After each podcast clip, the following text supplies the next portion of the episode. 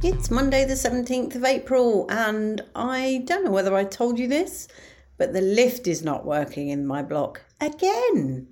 It wasn't working, well, it's broken down twice this year for about five weeks in total. So this will be mm, week six, which is quite a long time not to have a lift, really, especially when, no, not going to mention them, promised I wouldn't mention them. Anyway, that's been quite tough going up and down. Luckily, I haven't been up and down too much, just the once, which was to go to the cinema.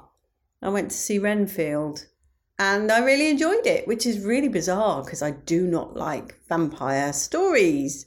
I think I've said this before, it's just one genre I can't get on board with. But this was an absolute piss take. so I found it very, very funny. And I like both the characters. Obviously, Nicolas Cage, I just think is brilliant. He doesn't take himself at all seriously, and he plays the part of Count Dracula brilliantly. And then the other actor is the guy who was the boy in About a Boy, who seems to be turning into Hugh Grant himself, playing those posh boy, floppy head kind of roles. But I do like him, he's very good. He was in that other movie that I saw recently, the one where people went for fine dining on an island and it was a bit of a horror. So, yeah, he's obviously found his genre. Anyway, I recommend seeing it. I think it was good fun. Quite a lot of gore. So, if you're not into that, maybe don't go and see it.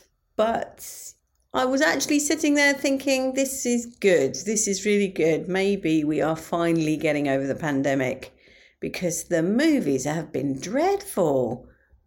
And I suppose that's because they are, you know, quite some time in the making. They take time to record, time to edit, time to, I don't know what else they do. Anyway, not like me sitting there with my animations, just doing it in a few hours. Speaking of which, I've had some ideas for what is it, envelope and escapologist, but I'm not sure I've got the skill set. I've got this vision of something bouncing around in an envelope trying to get out, basically. But that's quite tough to animate, I think. Anyway, I have time to think more about it and find something easier to do. But at least you know I had the idea. Probably an obvious idea.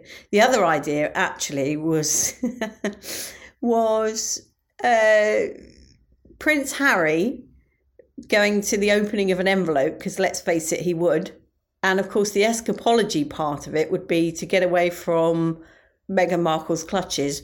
But, you know, he's just shown that I'm talking rubbish now because he's coming to the UK on his own. Who knew he was capable of that? Much love and gratitude.